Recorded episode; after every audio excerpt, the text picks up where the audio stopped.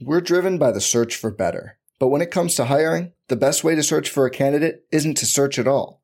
Don't search, match with Indeed. Indeed is your matching and hiring platform with over 350 million global monthly visitors, according to Indeed data, and a matching engine that helps you find quality candidates fast.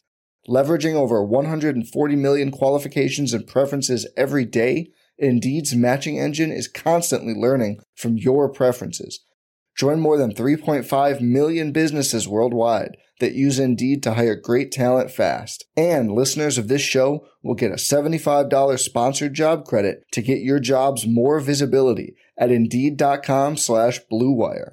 Just go to Indeed.com slash BlueWire right now and support our show by saying you heard about Indeed on this podcast. Indeed.com slash BlueWire. Terms and conditions apply. Need to hire? You need Indeed.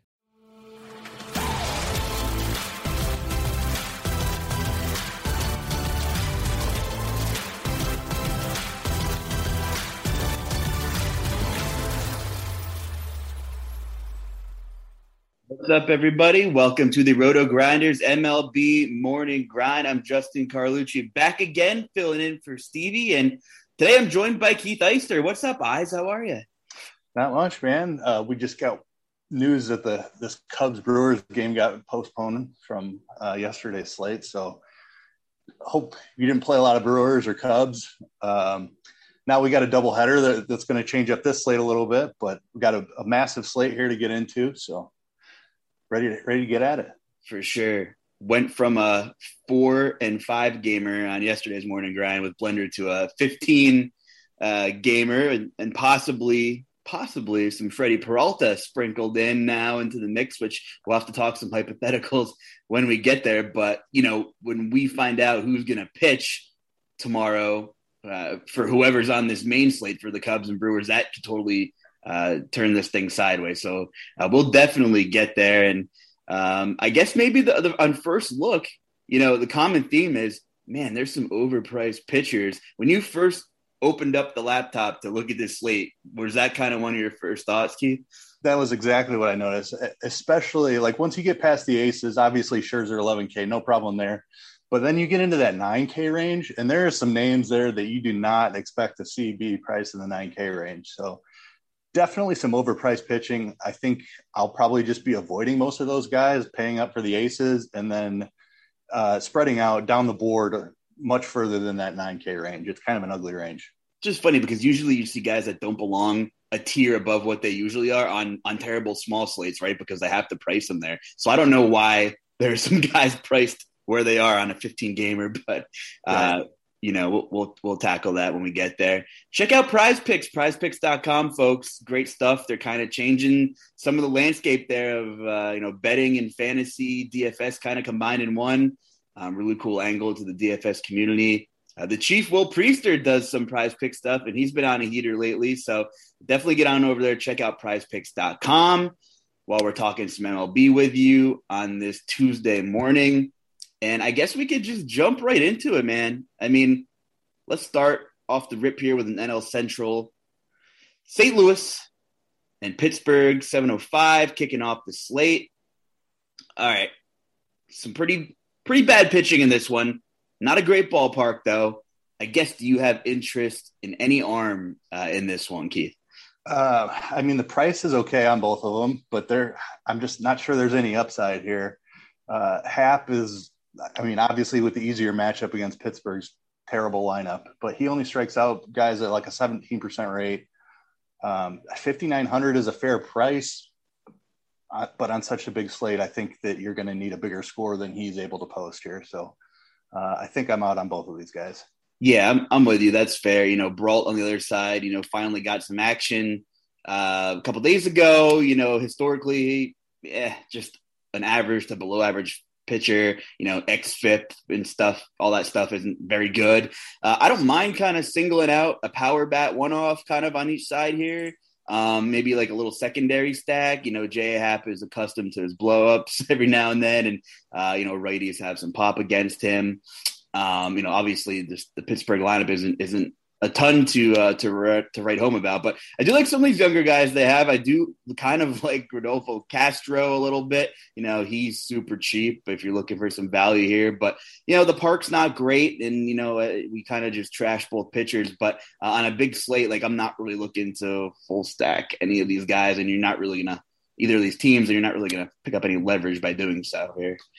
Yeah, I, I, agree with you on the on the Pittsburgh side. I think uh, Hayes and Bryan Reynolds are two awesome to pair those two up together, or um, as one offs, like you said. I think that's that's a great spot for them. Um, I have a little more interest in St. Louis than you do. Uh, their pricing on DraftKings is just super super cheap. Arenado and Goldschmidt are priced up, um, but I mean, I'm looking at like Tyler O'Neill at 3,500, Tommy Edman at 3,200, Dylan Carlson 3,100. Harrison Bader's been hitting really well. He's just 2,700. So uh, coming back from the IL, he hasn't pitched a bunch this year. I don't think he'll go deep, and Pittsburgh bullpen is not very good. So I actually have quite a bit of interest in St. Louis. Uh, I think they're one of my favorite stacks on the slate, actually. Even, even I definitely a, a, ballpark downgrade, but uh, I think it's a really good spot for them. Yeah, in terms of ownership, you know, we're just guessing here, but they're probably not going to carry a ton. I mean, you know, the, the price is very good um, especially on FanDuel without looking blindly because you can just play whoever you want on FanDuel. So um, I think they're they're interesting on FanDuel, right? Because when you can play whoever you want, you're probably not going to look at uh, St. Louis right off the rip. So uh, I do like that call. Good stuff. Um, anything else, or we should move on to uh, the next game? Um, no, let's move on to the next one. Cool. All right, so we can talk some pitching in this one for sure. Uh, L.A. and Philly, yeah. right? So uh, weird year for Aaron Nola. You know, I uh, drafted him in uh, my high stakes auction league, my Atlantic City league. Keith, I don't know where you are in the country, but if you're looking for a cool league in Atlantic City, 21 team auction league, and uh, Nola's one of my aces. And the stuff's there. He's getting the K's, but he just isn't as dominant uh, as we've uh, been accustomed to seeing in the past couple of years. Um, and he is one of the most expensive arms on this slate at, what's he, 10 5. And uh, yeah, you got Max Scherzer, still not used to seeing that LAD next to his name. Um, at Citizens Bank Park, maybe the hottest team in baseball. So walk me through both of these arms in this matchup. Two studs going against each other at seven o'clock. Yeah, this should be a, really fun pitching matchup to watch. Um, I'm having problems with Nola. Big price tag. Obviously, the Dodgers are, are, a really tough matchup. I know they're a bit banged up right now, but there's still all kinds of power and patience in that lineup just not an easy easy spot to navigate. So um, he's been inconsistent this year.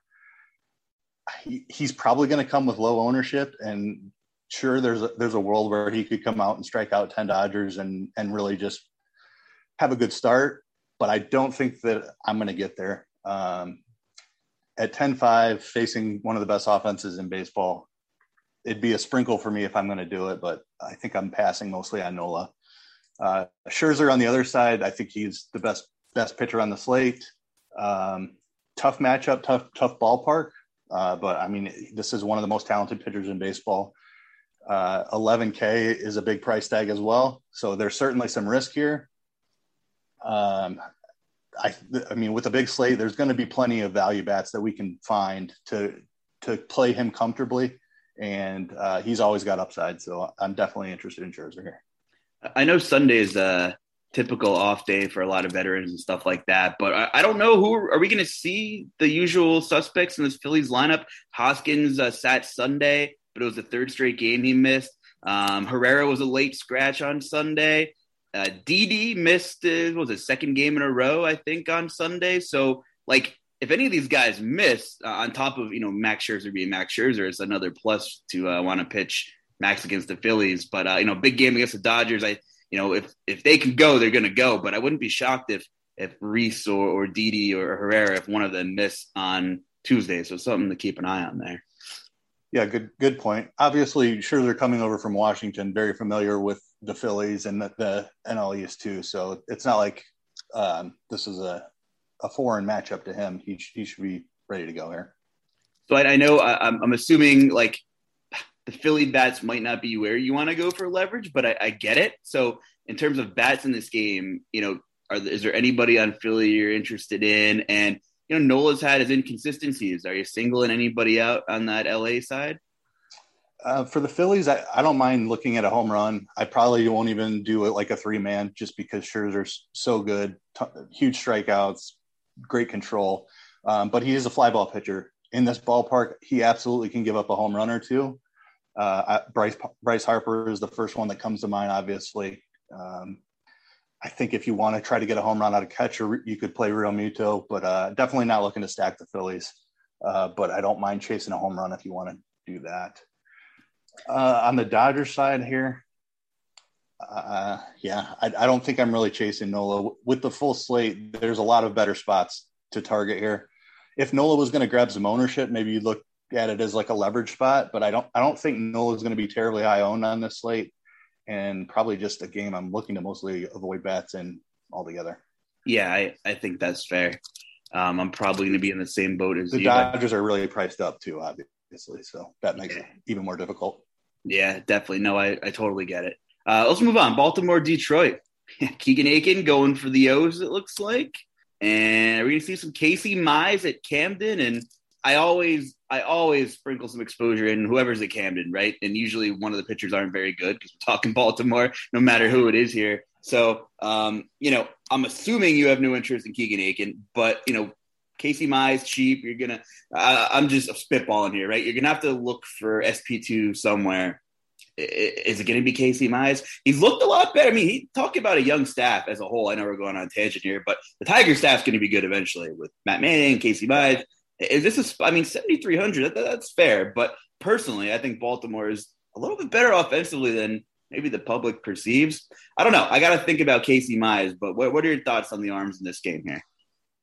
Yeah, Akin is cheap down there at 5,100, and Detroit is not a great offense. Um, they have hit lefties a little bit better, but they still strike out a ton.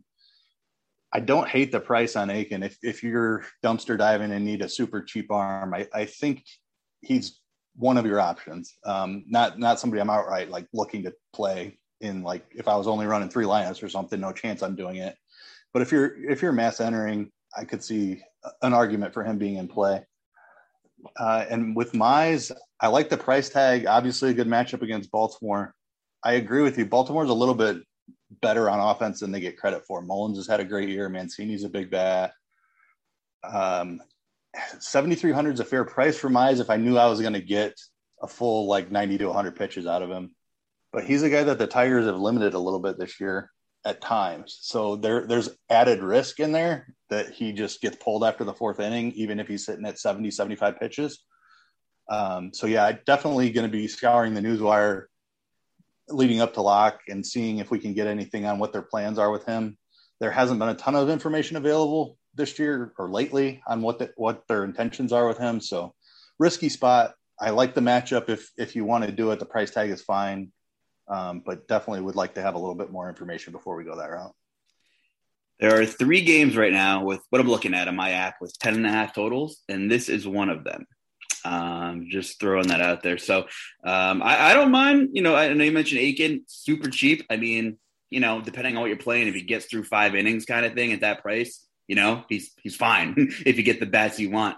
Uh, on the flip side, I do have some interest in some Detroit bats. Again, not a spot where you know you're going to pick up super leverage because I don't think Akin's going to carry um, a ton of ownership. But you know some of these Detroit bats are, are still fairly priced. However, you know you have a couple of them three months ago for like yeah, Jonathan Schoop would be pushing 5K, and uh, you know what a season by Eric Haase, 5400 is just and Baddoo 4200. So some of these guys like okay, DK is catching up. The Algos are catching up. It's a pretty high total in Camden. So they're a little harder uh, to roster, I think. Um, but you know, Miguel Cabrera, you know, consider, you know, you got some guys like that floating around. So at those price points though, like Schoop, Haase, you know, Baddoo, are they tough to do? it, is, it is tough to do. Um, when I was first looking at pitching matchups, I thought Detroit was definitely going to be like a sneaky stack that was absolutely going to be in play. But yeah, I mean, you nailed it. The, the price tags are tough. Like it, it's Eric Haase at 5,400. I want to play him, but I don't want to pay 5,400 for him. So that's tough. I, I think the price on Schoop is completely fair. I like him as a one-off. I don't think I can stack Detroit here though at this at these price tags. Jonathan Schoop revenge game. Don't at me. You know. There you go. yeah, I, I, I, like it. I think there's some one-offs you could play here. I don't love paying up for catcher. It's just not my it's just not my style. But uh, Haase is one guy in the right matchup in the right park. I would consider having some exposure, flipping the lineup build a little bit there. So I don't totally hate it, but yeah, tough to stack at those prices. Probably not going to stack either of those teams despite despite the high total, you know, as as of right now. Yeah, I, I mean, I think I'd rather have the Baltimore side if I was looking to stack. Um, they still have some cheap pieces. Uh, Mullins' price is really getting up there, but outside of that, um, I mean, Austin Hays is still under 3K. Santander's under 3K. And they added Jorge Mateo, who has a ton of speed, can steal you a couple bases. I mean, all those guys are under 3K. So you can definitely make the Baltimore staff work if you're looking to do it. They've just been such such good source of value all season on DK, right? They just Santander, every I mean, just the algos they just won't price them up and they produce more often than they don't like you know and playing in such a, a nice park for hitters i i'm surprised like eventually they're going to get the tigers treatment here i'm, I'm thinking eventually yeah. All right let's move on next on the docket we have washington and the new york mets uh carlos carrasco good to see him pitching again you know um not really stretched out yet saw 58 pitches in his first game back, 62 against Miami. Uh, pitched all right, you know. Um, didn't go more than four and a third in either start, though. I'm curious to see when that leash eventually gets taken off, but it's probably going to be a while. Um, 8K for Carrasco. Uh, on the flip side, you got Paolo Espino got drilled his last game against the Red Hot Phillies. Um, other than that, I mean, he's been serviceable. He's a guy who's not going to go more than five innings. Uh, 5,700 though, he is dirt cheap. So, you know, he's a guy I totally understand if you want to punt, if you're feeling decent about, if the Mets are rolling out a, a dog shit lineup, that uh, then I totally get it. Um, 8K for Carrasco with limited pitch count though, for me, uh, just just no interest unless we get word that the leash is off, and I don't think that's gonna happen. So, uh, what do you got? What are your thoughts here on the arms in the Mets Nationals game? Yeah, it's a it's a pitch count for Carrasco. Um, 58 pitches in his first start back against Cincinnati. I played quite a bit of him in his second start uh, with the great matchup against Miami, expecting that pitch count to kind of climb into the 75 80 range in his second start, and it, it just didn't. So that makes it really tough to go back to him here. If he's only going to get 60 pitches, I, I don't know that uh, he you can play him here, even against a terrible Washington lineup. And Soto missed time over the weekend, so if Soto is out of the lineup again, I mean, if we knew we were getting 80 pitches, I think Carrasco would absolutely be in play, even at 8K, uh, and even not with a full allotment of pitches. But at, at 60 pitches, that's a much tougher ask, and I don't think he can pay off 8K on a full slate um, with only 60 pitches. So again, you'd like to have a little bit more information in here before you click that button. Um, if it comes out that he's good to go for 80, 85, then I'd be, I'd be willing to play some Carrasco for sure. Espino on the other side, just there's not enough upside here. He's not a big K guy. He's had some okay starts, but I don't think we need to go here on, on a full slate. Yeah, I'm with you. And uh, I'm just backtracking. A lot of the price points on FanDuel for these pitchers are fairly similar to kind of what we are discussing on DK. So we're not, a lot of things we said about these DK prices can kind of be in line uh, for FanDuel as well. Uh, for example, Carrasco 7,900 over there on FanDuel. So yeah, uh, you're right. Pitch count, you know, I'm out. Uh, it's like they're just kind of preparing for the game where he's off the leash and they're just going to make him make K, which is totally understandable, but it's not going to happen yet. So I guess uh, in that sense, I mean, you're going to be digging into the Mets bullpen. Um, and you know, it's probably going to be a little bit of a bull, you know, how what's Espino going to give you five innings, kind of the same thing. So there's no Brad Hand in that Nats pen anymore. You know, some moving pieces here. You like any bats in this game? I mean, it's not really a game that I love for bats. Um, Washington is is really cheap outside of Soto, obviously, uh, but Carrasco's not. I mean, he's had good control throughout his career. Not a guy I have like historically stacked against. Um, and we talked about just the Washington away, trading away several guys, so it's a really watered down lineup if you wanted to um, stack up some lefties against him, like Yadiel Hernandez, like near the minimum price. Um, Luis Garcia is the other one. He's 2,800. So, and then Josh Bell at 3,800. I think those three like lefties could make a decent little mini stack, but uh, I'm not looking to full stack Washington here. No, I'm I'm with you. I, I agree. And on the Met side, you know, well, another team I'm not uh, looking to full stack. Although I, you know, uh, Espino's vulnerable. Uh, you can do some damage. I think there's some decent price points on some of these Mets. I mean, uh, first look, Dom Smith 3100, Conforto 2900. Those were two guys on DK that just caught my eye right off the bat, thinking, okay, that's a pretty good price on these guys. You know, if you're looking for a last piece or secondary stack, like I totally get it. Um, you can probably play Pete Alonso against anybody, you know, other, you know, that isn't Max Scherzer, and, uh, I, I, couldn't fault you for that either. I mean, I think it's a given that Alonso is always in play in, in whatever you're doing too. Yeah, I, I, like that price tag on Alonso a lot. I mean, 4,200 against a guy that, that's going to give up contact, and you know, when Alonso gets a hold of it, it's going to go. So definitely like Alonso. Um, but yeah, I, I, think it's more of a look for power spot than it is a, a stack spot. Yeah, agreed. Alonso hasn't homered in six games, which for him since the break is an eternity. So he's due. Yeah. and uh, you know, uh, it's kind of like a "what have you done for your for us lately" environment here in DFS, and uh, it's like people forgot the torrid, uh, you know, the torrid stretch he was on, you know, right after the break. So uh, there's my home run call. P. Alonso's my home run call. We'll just like it. Case. So Alonso's going yard and uh, I can't see them being a popular stack. So he'll probably not carry a ton of ownership. I'm guessing. So we'll see. We'll see. Uh, big AL East game. You know, the AL East is suddenly quite interesting. The Yankees tightening up. Oh. Yeah, tightening up. The Yankees, despite not hitting, are finding ways to win. Boston's finding ways to lose. Um, and Nelson Cruz has just injected life in Tampa. So uh, huge game. You know, Tampa at Boston, another 7-10 game. A lot of good 7 o'clock games, Keith we are going to see Eduardo Rodriguez, 9,300, and uh, Luis Patino, 8,300. First look, gut feeling here. What are your thoughts on the arms? We talked about uh, pitching being a little bit overpriced, and Rodriguez is probably the one guy in the 9K range that I would look to target if, if I needed somebody in that range. And uh, he just happened to fit my build. Uh, it's a pretty risky spot against this Tampa Bay lineup, who obviously added Nelson Cruz who just mashes left-handed pitching. Um, but Rodriguez has a lot of upside here. Tampa Bay will strike out against lefties at a, at a pretty high clip. Um, he, I mean, just this guy has pitched really well this year and has not gotten the results, but he has put up a couple of big scores. I think he's got a, a big strikeout rate, or I, I know he's got a big strikeout rate over like 28%. Um, I, I just I think that he there's a there's room for him to put a, up a big score here. So I'll play a little bit. It's going to be a tournament option, obviously only, but um, high risk spot. But I think there's upside here for Rodriguez. No, I, I, like that a lot. Um, I, I, think you're absolutely right, and uh, I think he's a good tournament move here. I, I think maybe he's just kind of sandwiched between Scherzer and uh, a bunch of other options. So uh, I, I like that move for GPPs, and I think you can make him work too. Uh, flip side, you know, Patino, you know, got any interest over there? I mean, this is a guy that wasn't getting deep into games in the beginning of the season, but his last four starts, he's been over 90 pitches. Yep. So there's some leash here.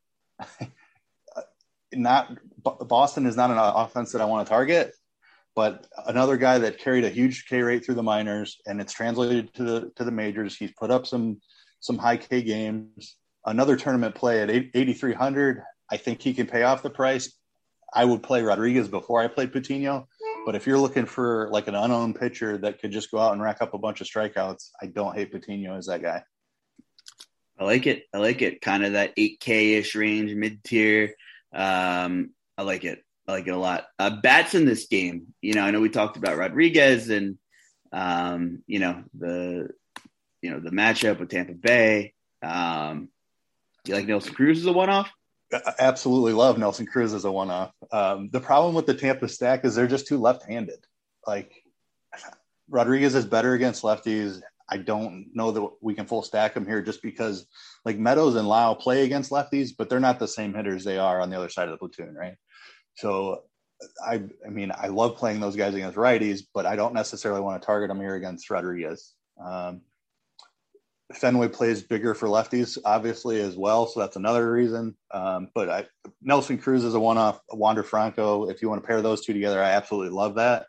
Um, Yandy Diaz, if you want to make it a three-man, but as far as a full stack, I, I don't have any interest. Uh, Zunino is is a great play, 3,700 on DraftKings. I like that one a lot too. Yeah, like Zunino. Um, in the beginning of the season, I would kind of secondary stack them frequently against lefties with uh, Zunino, uh, Arozarena, um, and uh, who the hell else was it using? I can't remember, but now you can use Nelson Cruz, and it looks like Arozarena might be back, so just something to keep an eye on. I, you know, I don't, I don't mind one of these righty one-offs that we just talked about. Obviously, uh, Nelson Cruz is the preference here, but uh, you know, Zunino's cheap, hits lefties, so um, if you're not punting catcher, and if you don't want to go all the way up to the you know Eric Haase's of the world, and I think Zunino is is quite interesting. So I think that's a good call. Uh, Boston bats, you know, I guess my initial reaction is, again, I'm not looking to full stack, but I don't mind some of these bats. You know, uh, Renfroe's been really good, 4K. Um,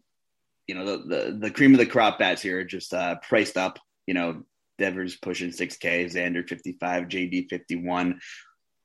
I'm just I'm assuming when, when, when my lineup constructions come out, and I'll probably be paying for at least one of the stud pitchers. I, I probably won't have a ton of Boston, not not because I totally hate them, just with probably where I'm going to go tomorrow. Just probably not going to have a ton. I agree. I, I, don't think I'm getting here either. I, I have respect respect for Patino's talent. I think he's a, a great young pitcher, and that trade's going to work out really well for Tampa. Um, it looks like after Snell has kind of broken down this year, but um, just a talented pitcher and sure he's a young guy he could blow up in a tough spot in the spotlight in boston but full slate i'm not looking to do it today let's get going here oakland and cleveland sean Manaea, 10k talk about a guy i didn't think would be 10k you know five six months ago uh, going up against Triston McKenzie, the king of fly balls himself. So, um, talk to me about these pitchers. I, I don't mind Manaea. I, I, really, I quite honestly, I don't really have any interest whatsoever in McKenzie. I he might be one of my X buttons, and uh, yeah, so I'm probably gonna have Manaea. I'm probably not gonna have any McKenzie. yeah, I think Manaea is certainly in play as a as a pivot off of Scherzer. Um, this guy was rolling there for several starts in a row. He did have a rough one his last time out in a tough matchup against San Diego, and it was a, his second start in a row against San Diego. So he he dominated him the first time, and then he's really struggled in his last one. Um, but his strikeout rate is up this year. Uh, it's up at 27% this year, which he hasn't been a huge strikeout guy in his career, but this year uh, he's really showed that upside. Cleveland obviously doesn't have this, the same lineup that they've had over the past couple of years. Um, I mean, Ramirez and Franmil probably the only two you're worried about there um, out of Oakland, so a, a, little bit of a ballpark downgrade, but it's not like Cleveland is a, a huge hitter's park. So I, I, like this spot for Manaea. I think he will be one of my higher owned pitchers, depending on how much Scherzer I end up playing. Uh, definitely like Manaea. Yeah. And then for McKenzie, it's it's an attractive price tag, but man, this guy's been all over the place. just a huge walk rate, huge fly ball rate. So just too much danger there. Full slate, I don't think we need to. Could could he burn us and go out there and, and strike out a bunch? Sure. Uh, but uh, yeah, tough tough to want to click that button when he can just walk so many and give up homers. Yeah, I'm on the same page as you are there, and um, this Cleveland team, like you said, just uh, not the same lineup, and uh, you know, even Reyes, awesome hitter, dangerous hitter, but it's risk risk reward. I mean, he's a 32% K rate, uh, if I remember correctly, and you know, Bradley Zimmer is getting ABs now. You know, his K rate's over 30. Owen Miller, you know, we haven't seen a lot, but his K rate's like 35, 40%, something like that. Just not a good hitter. You know, Andres Gimenez wasn't good enough to make break camp and make the team and you know finally getting the call because the Indians are going nowhere and uh, he's been terrible so um, I, I, think it's a really sneaky spot for Manaea Scherzer has a name recognition going to steal all the headlines in a great, you know, early game against the Phillies. So people are, are again the smash button on Scherzer. Um, I'm perfectly fine starting my lineups with Manaea, and uh, I think it's really interesting for large field GPPs. Obviously, obviously Scherzer has sick upside, but there's an outcome where Manaea outscores him. I mean, it's not my favorite, but it's definitely an outcome. yeah, I could see it happening today for sure. I like cool. it. All right, let's talk bats got it. Obviously, I, I know you want to probably start with Oakland. So uh, talk to me. You know, who are you targeting against McKenzie? I mean, Matt Olson is probably my favorite play on the slate. Um, just coming up, just great, great hitter, tons of power. Going to put the ball in the air three or four times today. Great spot for him. Uh, and then, I mean, you can play any of you. Marte has been on an absolute tear. uh, since he came over to Oakland. Both of those guys are priced up, but then the rest of the lineup is perfectly afford- affordable. So it's pretty easy to make the full stack work here. Um, if McKenzie comes out there and can't find the plate and puts a couple guys on, then he starts giving up the homers. I definitely see a, a route to Oakland being the top scoring team on, on the entire slate. So love Oakland today. You know, this whole year, I like whenever I had full stack Oakland, it'd be like one or two power guys that hit the homer, and like I just seemed like I couldn't get that full stack right. But yeah, Marte's really injected life into this team. Uh, it really sucks about Laureano, and you know, obviously we won't see him. But uh, you know, bringing Josh Harrison too, some underrated uh, Billy Beane type moves here. Reminds me of Moneyball. I think maybe I'm gonna put that on before bed tonight. So let me backtrack quick. Let me let me backtrack quick. Is Matt Olson your home run call? Are we gonna go there? Um, I don't believe that he's the one that I selected, Ooh. but I I do love that one. Um, I got another guy written down here. Okay, but yeah, right. no, I, I do love Matt Olson. Well, remind and me, he, he's going to hit one also, by the way. So okay. I'll, I'll, go with him too. You get two home run calls on the morning grind from I. love it, love it. Um, you know, talk about another revenge game. I'm going NBA on you know, real quick. How about some Yan Gomes? I mean, cheap catcher option, McKenzie. I mean, you can make this. You can make an Oakland stack work. You can make a secondary stack work. I, I just think you know there's a lot of power upside here. Um, wow, 3,900 for uh, Mark Canha, man. That's yep. uh, that's a really nice tag for him against McKenzie. So that's that's that per dollar. I think he might be my favorite play per dollar. But um, yeah, and, and, so so obviously we're speculating here, right? But what do you like in terms of ownership? Where where do you think Oakland is going to rank? I mean, I don't think they're going to. Is there a total out on this one yet?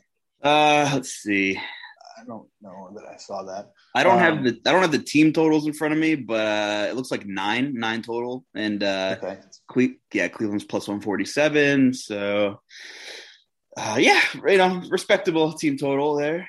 Yeah, near five, but probably not much over. Um, so I don't. I think they're going to be down the board. Um, uh, it's a full slate anyway, so even if they are one of the higher on stack, it's not like they're going to be over twenty percent. Um, maybe, Olson grabs twenty ish percent, but I think the rest of these guys will be pretty low owned. I'm a terrible weatherman, like terrible, like predicting. I, I have no idea. Um, but you know, we haven't talked a lot of weather. I'm just going off my app here. 85 and sunny in Cleveland, it looks like. I don't know. And just like looking back at some of these other games, um, I don't have the RG weather tab in front of me, but uh, Baltimore, supposed to be 92 in Camden, just totally backtracking there to that game. That's interesting. That's going to be a nice spot. Yeah. Oh, yeah. definitely check out Kevin Roth. Uh, check out his Twitter. He gives a lot of updates. He gave a lot of updates on the Cubs uh, Brewers from uh, Monday night, which hopefully helped uh, the right people out. And uh, what I love the most about it is he's totally transparent. If he doesn't know, he doesn't know, but he still kind of gives insight. He shows you the radar. Like the industry would be lost without Kevin Roth. So definitely keep an eye on on the weather edge games where it's going to be hot, where the where the ball's going to be flying, and um, it's very possible that uh, there's some decent hitting weather in Cleveland, uh, which does not help Triston McKenzie either. So we'll we'll see what happens there. Um, it's typically pretty hot in Atlanta. Is that the next game we have? In it front is. of Okay, so typically pretty hot there. Um, Weather Edge likes Atlanta quite a bit, rightfully so. Um, and you have two two nice offenses in that game, and I believe you have Drew Smyly pitching. Am I correct on that? you are correct. At least that's what I've got listed here. That's always um, fun, right? Drew Smyly games. It's like a it's like a box of chocolate Forrest Gump. You never know what you're getting, man. So um, Drew Smyly on one side, and then you have Sonny Gray, who's 10-3 man, that is uh, walking right into our theme of overpriced pitching, probably, right? yep, absolutely. I mean, just a tough spot against Atlanta. Um, a little too inconsistent this year. I am playing. I'm clicking Sean Manaea over Sonny Gray probably every time and on today's slate. Um, I mean, certainly Gray could, could go out there and have a nice game here against Atlanta. Um, but I, I, just like the spot for Manaea a lot better. So uh, that's where I'm going to push my ownership today. Sonny Gray is fine if you have conviction that he's going to go out there and have a great start. Uh, very talented pitcher, but uh, probably I'll probably skip him today. I don't have any conviction that he's going to go out there and do that. Um, if I put a gun to head, gun to head, right? We'll play the X button game real quick while we're in a little intermission here. You X one guy out. Who are you Xing out? Are you Xing out Nola or are you Xing out Sonny Gray? oh, that's a good question. Um, honestly, I don't think I'll have a lot of either of them. Um, That's fair. I, think I think I think Nola. I, w- I would X Nola before Gray. Okay, but you're right. I don't think I'll have you. like. I think I think Sonny Gray is more like egregiously priced than Nola. I think, but yeah, I don't really want either of them. I I mean, we've seen Nola have these ridiculous games. Nola has these games when this year when we don't expect him to. That's the right, thing. exactly. That's the thing I'm worried about. Like he's been bad in good matchups, and then he'll strike out 12 against like the Dodgers. I don't like. I don't see. I don't think it's gonna happen, but like I, I think I wouldn't be shocked. uh, let me tell you, I'm up here an hour uh, north of Philly, and the media, the Kool Aid, everybody's drinking the Kool Aid. The Philly fans are coming out of the woodwork. Finally, in Philly fashion, they're out. So we'll see. Um, that'll be a fun game. Anyway, anyway, uh, okay, Drew Smyly, you know, Cincy stacked lineup. Everybody loves playing the Reds. Who are your favorite Reds bats, if any? Uh, well, you found my home run call. Nick Castellanos is the home run call. Um, just a great spot against Smyly. Castellanos has destroyed lefties in his career. Um, had a couple of games back now after coming off the IL, so I think this is a, a good spot for him to get rolling here. Um, love Castellanos. Love Tyler Stephenson. He's hit really well against lefties. Jonathan India should grab the leadoff spot. He's priced up a bit. Um, and then, I mean, Kyle Farmer has hit surprisingly well, and he's been like in that six, seven spot in their, their order. I think you can play him against the lefty. I, Votto and Winker are just they're really high priced. If you want to play them lefty lefty, I think you're going to get great a great ownership number on both of those guys and Moustakas too. All, all three of them are over 5,500 with Votto topping out at 61. So just big price tags on in in a lefty lefty matchup. All of them are going to be like two three percent owned. So if you want to get contrarian, great great options there. Um, I think the Reds can get to to Smyly for sure, and Castellanos is probably my favorite play on the slate. I like it if I said Sonny Gray's 9,200 on FanDuel, do you have any more or less interest or indifferent in that price tag? I like it better than the DraftKings price tag, obviously. Uh, it makes it more tempting. Um, I still don't love the matchup against Atlanta. Um, I, I, I, will play more of him on FanDuel for sure. But okay. Yeah, no, I'm with you. I, I, you know, we have a lot of a lot of games to cover here pretty much the same takes for me on Cincy. Totally get it. You know, play the righties. Love the home run call. Um, you know, as for Atlanta, I mean, uh, you know, as much as we're as much as we're kind of you know trashing the Sonny Gray price tag, like he's a pretty good real life pitcher. Doesn't often get yep. shelled, so I don't. I'm not gonna have like I'm not going out of my way to have Atlanta. I don't even know what one offs. You know, I would even really maybe like some Austin Riley sprinkles if I'm you know 150 max or something like that, you know, or, or some power one offs. I don't, I don't mind it. You, but, you know, that's pretty much it. yeah, if Peterson grabs the lineup, uh, the top spot in the lineup, I like that. He's cheap. He should get four at bats with a chance to hit home run. So yeah, I agree. Just totally looking for power here. Wouldn't stack it. Such a monster slate. We're like halfway through here, and this is where the fun, the fun hypothetical speculation is gonna gonna come into play here with with Chicago and Milwaukee. We really need to see who's going to pitch on this 805 you know, main slate game for DFS purposes. What what happens if it's Freddie Peralta? What happens? Uh, I think that Freddie Peralta becomes the top play on the slate. Um, this Cubs lineup is just uh, trash. They traded away their their three stars, and the rest of them strike out at, at, an extremely high rate. I think the Cubs have the worst record in baseball over like the last two weeks.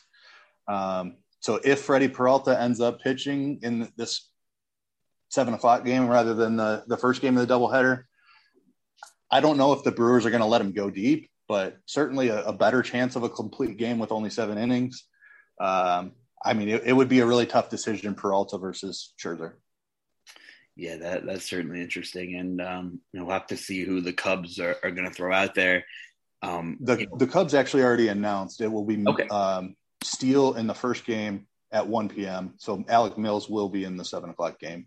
Okay, uh, and, and he has a fair price tag.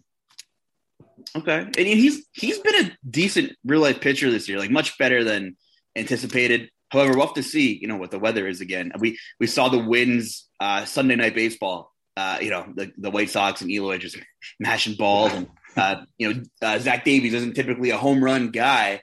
but he was getting absolutely crushed. The winds were blowing. It was hot. So, um, so like, how do you balance that?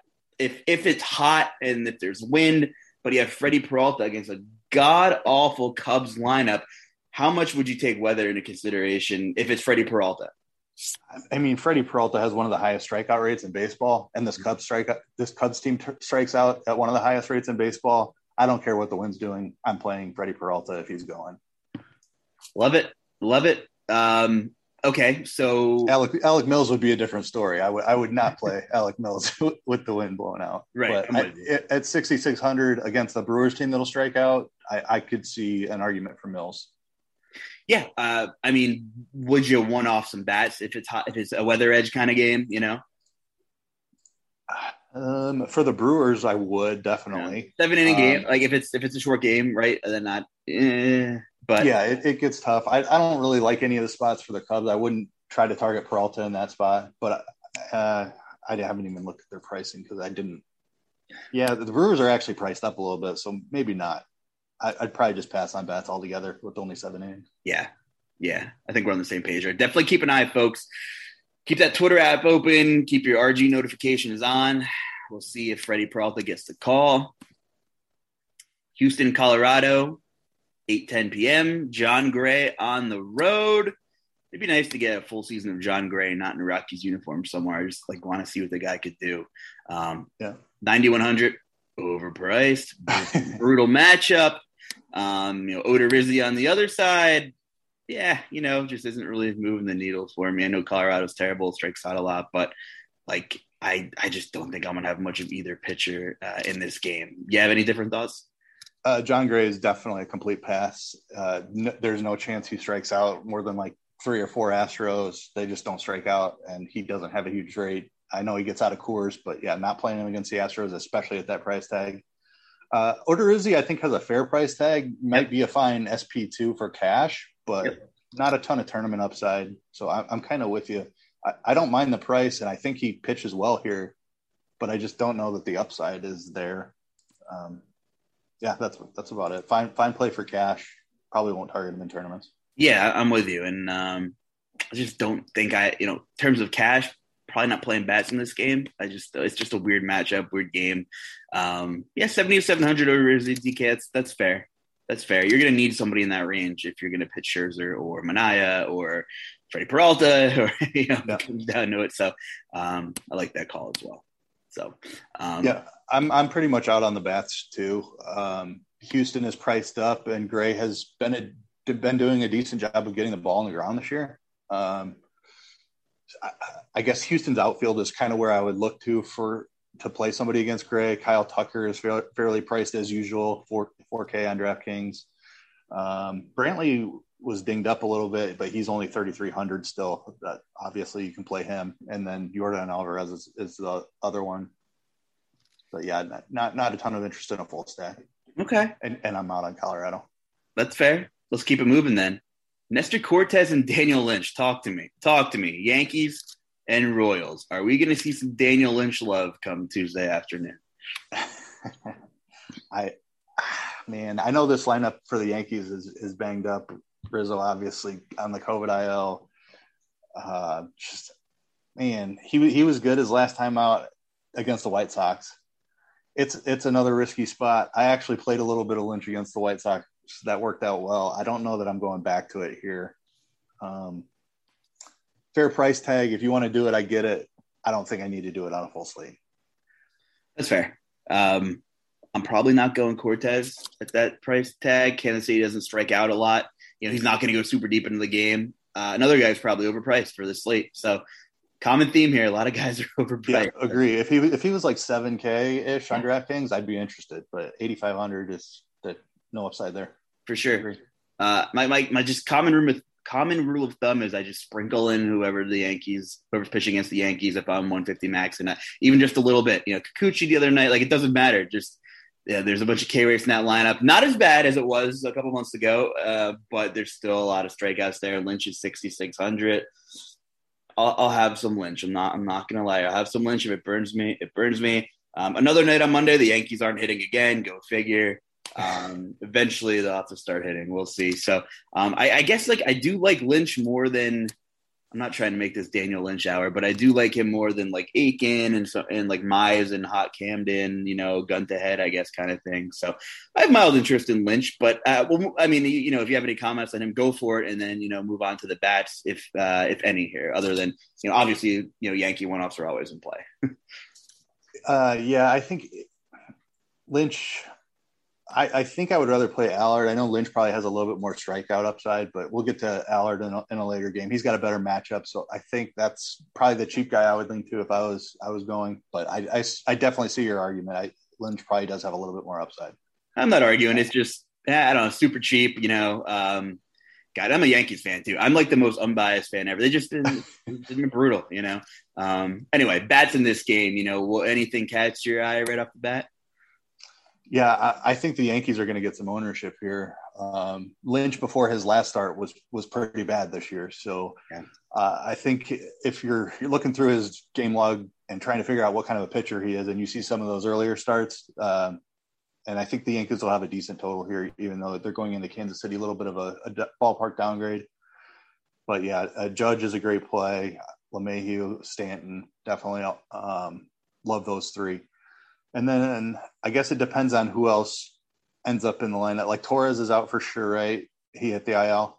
And then, yeah. um, so yeah, I mean, I guess I, I really just like the top probably three or four. You can play Gallo and any lefty lefty. That guy's got a, a monster power. So uh, he'd be the other one. And if Higashioka grabs the catcher spot, I love playing him against lefties too. So I like yeah. the Yankees a bit here. Yeah, absolutely. And Just uh, br- brutal stretch for them. You know, all the guys all the guys getting COVID and you know Gleyber, I think they said 10 to 20 days, I think was the timetable, which was a pretty a pretty precise like 10 to 20 days, right? So, um, yeah, just another one bites the dust for the Yankees. So uh, we'll see. Um, yeah, I mean, you know, not a huge sample size, but you know, Lynch has gotten hit by righties uh, this year. You know, 47% hard hit to righties, um, 366 wOBA. So yeah, I mean, God, he throws a lot of fastballs, Keith. Uh, 42% fastballs to righty. 75% of fat, oh my God, 75% to lefties. He's straight fastball slider. So, like, man, Joey Gallo. If, you, if you're sitting on a fastball tomorrow night, I mean, you know it's coming, right? That's that's an interesting call right there, Joey Gallo. Wow, I like it. Yep, I think that I think the Yankees are in a good spot here. Yeah, so do I. You don't often see like 75% of one. I mean, you know, you see guys that throw 50 to, you know, God forbid 60% fastballs, right? Looking at plate IQ, one of our great tools at RotoGrinders, 75% is a lot. yeah, throw fastballs to lefties this year. So uh, interesting stuff there. Uh, anything else in this one?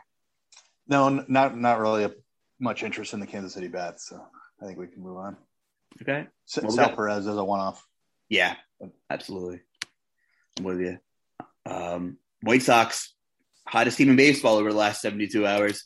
11 runs and counting as we speak on Tuesday night. Eloy Jimenez on an absolute heater. He might have the most swag in baseball, right? He just mashes the ball. He's like, I think I, what did I say before the show? Nelson Cruz reincarnated or something like no undershirt, buttons open, gold chains that weigh more than I do. Just mad. I love this guy, man. So okay, what are we looking at with the White Sox here? Let, us let, have it. Yeah, I mean, the, I think they're probably the chalk stack of the day. Um, big slate, so it's all going to get spread out a little bit, but I think they come in as the highest owned against. I, like Jax was decent in, in limiting the damage last time out, but he's not going to strike anybody out. So there's going to be a lot of balls in play here. I think the White Sox are are one of the top stacks of the day for sure. I apologize. You mentioned Griffin Jax starting for Minnesota. Dallas Keuchel on the other side uh, for Chicago, and uh, oh, 8,700. Good lord. No, yeah. You mentioned him. I think we can move on now. yeah. like, That's it. We just had to say his name. yeah. I mean, uh, Jax is super cheap, but like you said, the White Sox are just on fire. I'm I'm not going to target it. Just a, a, tough strikeout spot. He's not a big strikeout guy, so uh, I'll pass on both of these guys. Yeah. Um, honestly, like that. We talked before the show. White Sox are uh, World Series caliber potentially, right? Yeah, I believe they are. Really like what they did at the deadline. Added some pitching to the the bullpen. Um, short up the hole at second base. So yeah, getting healthy, and I, I'm I, I like them. to come out of the AL. Man, did you see Eloy's price tag yet on DK? Uh, yeah, it's he's not up where he should be yet. Right. Yeah. I mean, he'll he'll carry ownership, so but it's kind of like a fade at your own risk at this matchup kind of thing. If you're if you're playing optimal, um, definitely a cash play. Probably, uh, I'm thinking here just with recency bias and his price tag and the matchup and his ownership. Um, you know, Eloy is probably one of my favorite plays on the slate. Um, one of my favorite quote unquote right plays of the day, I guess. There you go. Um, but uh, yeah, I mean, are you just thinking kind of shape your White Sox stacks whichever way? I mean, they're kind of all in play kind of thing. Or? Yeah, I think you can play any of them. Um, Anderson and Abreu are are pricey. You might have to choose between one of them if you want to jam a stud pitcher in there. But um, I, Moncada's fine. Hernandez, I think that's a very fair price at 42. Um, yeah, I mean, I, I think you can stack any stack them up anyway.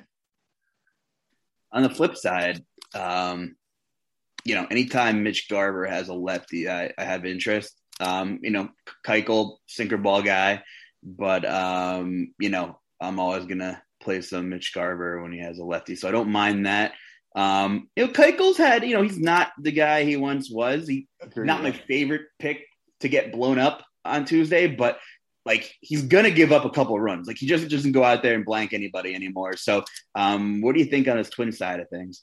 Yeah, I agree with you. I think it's a bit of a sneaky spot for them. Keuchel has not been the same limiter of hard of hard contact that he has been throughout his career. Like he he's given up some home runs this year, which is not typical of him. Usually, he keeps the ball on, a, on the ground at a huge rate, and just really doesn't give up any hard contact in the air. But he's given up a little bit this year. So uh, I love the Garver call. Um, I think Jeffers, if he if they play the two catcher lineup with one of them at DH or first base, I think Jeffers would be in play too. Uh, Sano for a home run, uh, great spot for him. Uh, Rooker is another cheap option as well. So yeah, I think I think the Twins are in play a little bit here. Man, I I sometimes don't know why I even play FanDuel. I, I just like I'm looking I'm looking at the the pricing of the slate as a whole, and just like I know I know the structure is different, but like 4300 is the most expensive hitter on the slate and look at these White Sox prices. Like Tim Anderson's 35. He's oh, uh, Eloy's 34. I, I, don't I just like my brain's not working now. It's just not working. Mitch Garver 2800. I get it. Like the structure is a little different, but I I don't know. Uh, the White Sox might they might be the most popular. Uh, you know, a couple of those guys might be the most popular plays in terms of ownership over there on FanDuel at those at those yep, prices. I can see that. Man, all right. Back to your regularly scheduled program here. Let's move on to uh, Arizona and uh, and San Fran. So uh, Alex Wood, you know, was really good for a really long time this season. Uh, kind of like slowly regressing. Uh, hasn't been horrible, but he hasn't made it through six innings in almost a month, and uh, last couple you know outings weren't weren't great. The K's have been down, um, just not great. Uh, you know, I don't I don't love this game. Like I, I like I'm not rushing to to target bats in this game, but I think it might be worth putting a little more time into seeing if there's any kind of one offs or you know sneaky secondary stacks or something like that. So what, what are your thoughts on Alex Wood? You know, 9800, um, and then Zach Gallen, who you know, coming into this year, you know, uh, had a lot of hype around him, you know, et cetera. Was a highly touted guy last couple years. Um, you know, not bad. You know, he's kind of kind of slowly getting it together here. Seventy one hundred is uh, is fair. Again, not crazy about the matchup. You know, San Fran doesn't strike out a lot, but if you're looking for for an SP two and value uh, for tournaments, I, I, don't hate Zach Gallen. I like it. Um, Alex Wood, first thought, overpriced. Uh, it just prototypical of what we were talking about when we first uh, started the pod. Uh, like 9,800 for Alex Wood. I know Arizona is terrible. I, I, I don't want to pay almost 10K for Alex Wood. And the recent form, like you mentioned, isn't good. I, am completely out on Wood today. Uh, I, I do have interest in Gallen. I'm right there with you. I think that that price tag is more than fair. San Francisco is not an offense I would generally want to target. Um, I mean, they, they've just been hitting the ball like crazy all year long. But uh, at 7,100 on this slate, I, I think just uh, with some of the other pitchers being overpriced, I think Zach Gallen is, is a little bit underpriced. So uh, I'm going to take some tournament shots on him for sure. We're on the same page there. Uh, definitely. That's like if you're saying Casey Mize, Zach Gallen, uh, Daniel Lynch per dollar um, in terms of matchup ballpark. I guess I guess uh, just talent too. Uh, I'm going Zach Gallen to yep. spearhead that list. So. I'm right there with you. I, I prefer Gallen over those guys as well. All right, cool. Um, bats, you know, uh, you know, we're talking about Alex Wood hasn't been great. I mean, any interest here? Uh, either side, I guess. We're just opening it up to. Uh, Arizona continues to be super, super cheap. So if you want to try to jam in two stud pitchers, that would be the only really argument I can make for it. Uh, even though Wood hasn't been great, I I have a difficult time seeing them put up like ten runs or something in this spot. Um, so it's it'd be a price play, and I doubt they're going to be owned. So you probably get decent ownership on them. If if you want to do it, I'm not going to try to talk you off of it. I think like using them as a secondary stack would make more sense than trying to like full stack them and hope they score 10 on a full slate. Um, so yeah, like like Ketel Marte has has been great against lefties throughout his career. Uh, Carson Kelly could be in play, um, but yeah, just not not a great lineup. Should should have been better than like last year. They were fine, and then this year they just kind of fell off a cliff. Like Peralta hasn't hit, Calhoun's been in and out of the lineup, so yeah, tough, tough spot. Um, probably won't have have much unless I need like uh, a cheap three man to to make my pitching work. Yeah, that's right. I think there's other places to go. We talked about a lot of better matchups on the slate. Um, I think my favorite play per dollar might be Christian Walker at 2,300. Obviously, first base is kind of a premium position though, so it kind of sucks when you you know punch someone there. But uh, I don't know. He's kind of picking it up. He he's uh, hit in seven of his last eight at least. You know, um, little righty lefty matchup there. Um, but I agree with uh, a lot of your takes there too man, what else? There's one more guy. I can't remember. Oh, maybe maybe it'll come back to me. But I just wanted to mention Christian Walker there. Not crazy about exposure on either side here, though. Yeah, uh, San Francisco. I mean, Gallen has struggled with control this year. Uh, that walk rate is up over nine percent. So um, I don't mind San Francisco if you want to take some shots. I don't think they'll be owned because Gallen does have talent. I, I, think I'll play more of the Gallen side of this, but I can definitely see the argument for for San Francisco. They've, I mean, with with Belt back, adding Bryant at the trade deadline, like this, they've hit all year, but they're they're as good as they've been at all on paper right now. I mean, this is just a really talented San Francisco lineup. So yeah, I'll probably take some shots on them too. Yeah, know, Zona. Uh, off top of my head, Zona has one of the lowest team totals on the slate and their prices are kind of reflecting it. Uh, uh, seven and seven and a half game total. San Fran is a minus two twenty favorite right now. Uh, kind of makes sense. Um, a couple other late night hammers here. We're almost through this monster uh, of a slate here, and we're so used to seeing Toronto playing at like seven o'clock, and you kind of know if the chalk smashes early and your night's over. If you're playing, you know, tilting late slate. Uh, but the Blue Jays are out in Cali, and uh, they're on the road uh, at the uh, Los Angeles Angels of Anaheim. And we got Ross Stripling, 9,500, overpriced, and Jose Suarez on the other side. Um, yeah, you doing anything with either of these guys? Uh, no, both are going to be a complete uh, fade for me. Stripling, like you just said, overpriced. Uh, don't love playing guys against LA, and Suarez, no chance in playing him against Toronto. So I'm out on both. Yeah. So what's you know obviously Suarez the lefty, you know, Toronto lineup full of righties who are awesome. So, yeah. A, who do you like besides probably everybody? And B, like, what do you think ownership wise? What are we gonna what are we gonna so see here? If the White Sox are not the number one owned team on the slate, it will be Toronto. I think those are are probably the clear top two. Um, I, I absolutely love Toronto in the spot. Suarez isn't a scary matchup. Um, on the road, locked in for ninth inning at bats. So um, good, good home run park in Angel Stadium as well. Awesome lineup. All right-handed, mostly right-handed. Um, yeah, great spot for Toronto. Now, is that a doubleheader game though, Keith? Is that is that what we're is looking it? at here? Because I'm seeing a seven and a half total, and I just want to double. Oh, it's got to be doubleheader then. Yep, yep. But well, you know, sometimes my app is messed up, but um, that that'll change some things here. Um, so I, I, think that's what it is. I'm going to double check here um, while we look at some of these Blue Jays pricing. I mean, Teoscar Hernandez, 3,900. You know, that seems low. Um, you know, even Grichuk at 3,400.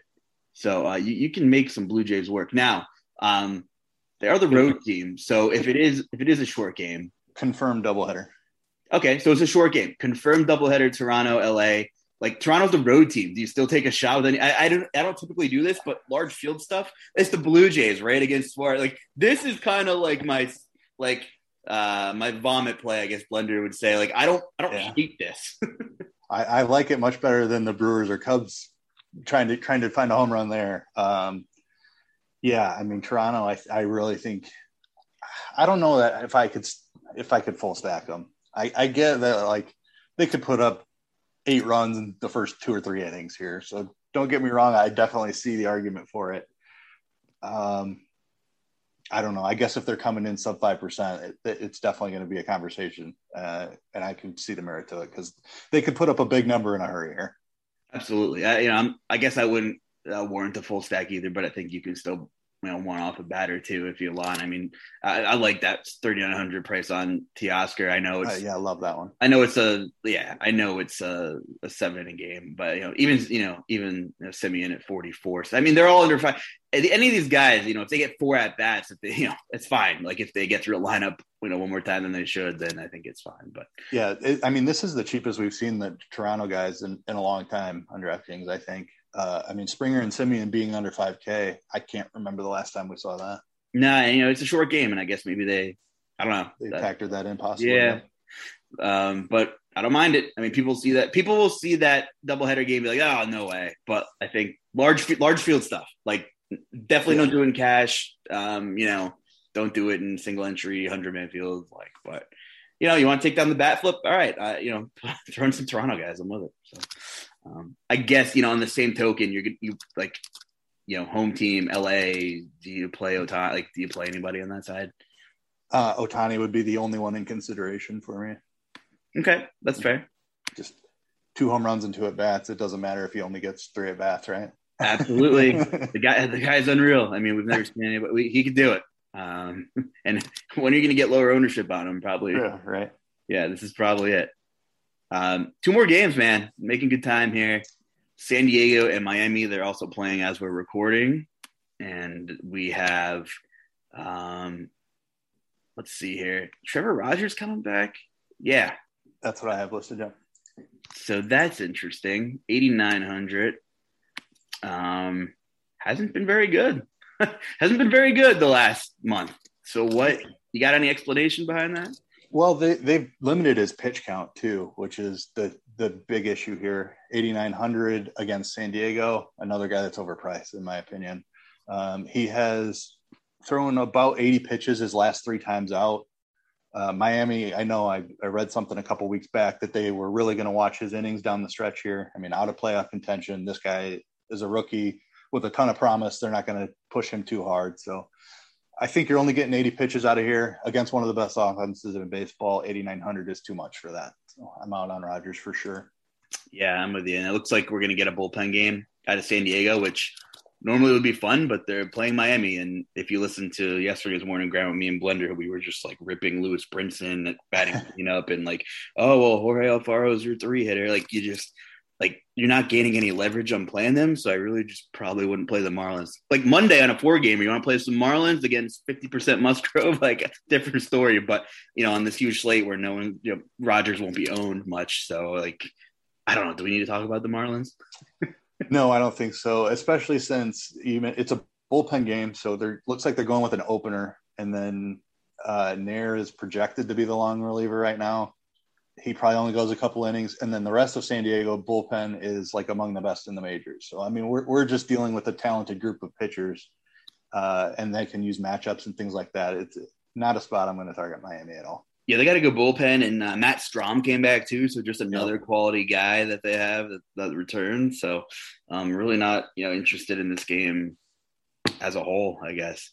Um, which leaves us with a 10-10 game, last one in the slate, and maybe the poster boy of overpriced pitching, Logan Gilbert, 9,600. What the hell? 9,600? Man, what is up with that? And uh, you got Allard on the other side, 6,400. Probably more interest in going there. Am I correct? Yeah, um, I mean, when I first before when I was just looking at matchups and before I opened up pricing, I thought Gilbert was going to be super popular on the slate because I expected him to be like 7,500 or somewhere around there where he's been priced all year long, basically. Uh, but yeah, 9,600 is definitely a, a huge ask. Um, obviously, a great matchup against Texas. If he's going to be like two or three percent owned because of the price tag, I can see the argument. Um, Texas just a terrible lineup that, that strikes out quite a bit. So it, it it's risky, and it, he's going to have to come out and and just start striking out a ton of guys to pay off the price tag. But I I can see if you blink or squint, you can see the argument for it. Um, Allard on the other side, I think the 6400 price tag is is very fair for the matchup against Seattle. Another big strikeout team. Allard is obviously not a big strikeout guy, but that's why you're getting the cheap price tag on him. You don't need 30 points out of him at 6400 if he can go out there and give you five or six strong innings with a strikeout an inning uh, and get you up around 20 DraftKings points, I think that that's enough. If you get some failure up in the top range with some of these overpriced pitchers that we've talked about, he can be in the conversation as a point per dollar play. Uh, no, I totally agree. I think I'm going to have some of both sides. Um, you know, depending on what I play. If I if I am playing like 100 lineups or something, I and if Allard becomes the chalk cheap guy, who I do like, but I'll also look for leverage with Seattle bets. I think if he, you know, if he comes in 20%, something like that, like I'll look for a little bit of leverage um, on the Seattle side. And, you know, he's given up a home run in what, the last five games at least. Um, he had four in the one game and then, you know, I had some rough outings. So I think that I, I don't know. I can't like, I can't decide which way it's going to go. Either he's going to pitch well and probably, I wouldn't say break the slate, but become, become the SP2 or like he might give up a couple homers, and I want some, you know, some guys in that Seattle team. Um, man, like Abraham Toro's priced up. Didn't want to see that. I was looking forward to, to him being a value guy. Like he comes over from Houston and, and turns into Alex Bregman. I'm just kidding, but he's been playing. He's been playing really, well. well. Yeah, yeah. So um, I don't know. I might look for leverage with Seattle if if Allard, you know, is owned. What, what are your thoughts there? Uh, yeah, I love the call, and especially if Allard grabs ownership because uh, I mean while he's like I think it's a fair price, and I think point per dollar he's going to make sense. It's not like we're talking about a super talented pitcher here. That I mean, he's only going to strike out about twenty one percent. Um, so yeah, I mean, they Seattle should be able to put the ball in play here, and they're they're all fairly priced. I, I mean, Toro is priced up, but for what he's been doing recently, I think the price is fair. I think he's been underpriced for a week or so. I played a lot of him here recently, uh, and Seager at forty five hundred, totally fair. Haniger is, is one of my favorite plays on the slate. Just super talented dude. 4,900 should keep the ownership down on him. Um, and especially if Allard's get, getting ownership, nobody's going to want to play Seattle. So I love the, the call. Um, Ty France at 39. I, I, just, they're all fairly priced. It makes a ton of sense as a leverage play. Um, great call. Uh, I don't hate the lefty lefty Kelenic call. Uh, what do you think? 2,500? Yeah. I mean, at that price, even if you, even if he doesn't get it done against Allard, he should get a couple uh, at bats off the bullpen. At that price, he only needs one at bat really to do it. So I can get yeah. on board with that. Yeah, I think if you're multi-entering, I think both sides of the uh, Allard and and the Seattle bats uh, make sense for tournaments. If you're playing one lineup, uh, I don't know. It's a huge slate. It's a tough to play one. It's tough to play a single entry on a on a 14, 15 game or whatever it is. Um, but yeah, I think you know you gotta take both sides into consideration here. Um, I guess just recap, you know, run run this thing through run this thing through real quick on, on the pitching side, you know, if someone's tuning in late or skimming through here. Um, up top you have Scherzer, Nola. Um, you know, we both obviously, you know, Scherzer's obviously in play. Keep an eye on Freddie Peralta. We'll have to see, you know, who the Brewers are gonna pitch and, and what's gonna happen um, since the Cubs Brewers game was rained out on Monday. Uh, Sean Manaea, I think we both agree, is, is very interesting for GPPs. Um, Aaron Nola, you don't know what you're getting. Um, you know, other than that, like I guess value guys, let's just quick quick recap that through Zach Gallen. Um, we both kind of like Zach Gallen. Um, you know, Allard we just talked about. Anybody else, you know, value wise, just want to reiterate real quick. Um, if if the weather's going to be hot in Baltimore, I don't have as much interest in Casey Mize, but as a lower owned pivot off of Gallen, I think, or um, Al, or depending on who grabs the ownership there, I think he could be in play. Um, Daniel Lynch, we kind of tossed around a little bit, very risky spot, but I think there's some upside there with Lynch too. Okay, so I was brought into the morning grind game with Blender on Monday, so I'm gonna wing this thing and, and put you on the spot and do the best I can here, right? Okay. Um, so, all right, 8,500 pitcher or less, who's gonna have over, we'll say five and a half strikeouts. Who, who do you got? 8,500 or less. Um, Am I doing this right? I need yeah, some feedback. All right. Yep. No, you got it. Um, I, I think I'm stealing your guy here since we both talked about him. Uh, it's Zach Gallen is, is the play down there for me. Okay. Um, yeah, you, are not being very nice in my first time kind of throwing this thing around. Um, yeah, I like the Zach Gallen call. I'm gonna go Daniel Lynch. The Yankees stink again. He finishes with six Ks. Um, let's see, am I doing this right again? Do I have to go? I, I probably missed a whole tier, right? Okay, uh, stud pitcher over eight Ks. Fail, yeah. stud pitcher. well, it's usually a stud pitcher that fails. Oh, okay, stud pitcher that fails. Um, yeah. All right, I'm going first since you threw it over go to me. It. I'll give you the tough one. Man, that's tough. I guess I'm going to go Sonny Gray fails against Atlanta. I like it. I'm I'm going to go the other. Jon Gray, I think is is going to have a rough day against Houston. Rough day for the Grays, man. Yeah, not, a, not a good look for the Grays. All right, am I missing anything on the on the pitching side of this game? Um, no, that's it. Now it's hitters. Um, what it, uh, the home run calls we kind of already gave out. Mine was Castellanos. Okay, yeah, I gave Pete Alonso, and man, there are just so many guys in good spots in this slate. But I'm gonna stick with Pete Alonso for my home run call. I like it. Um, good, good price on him today too.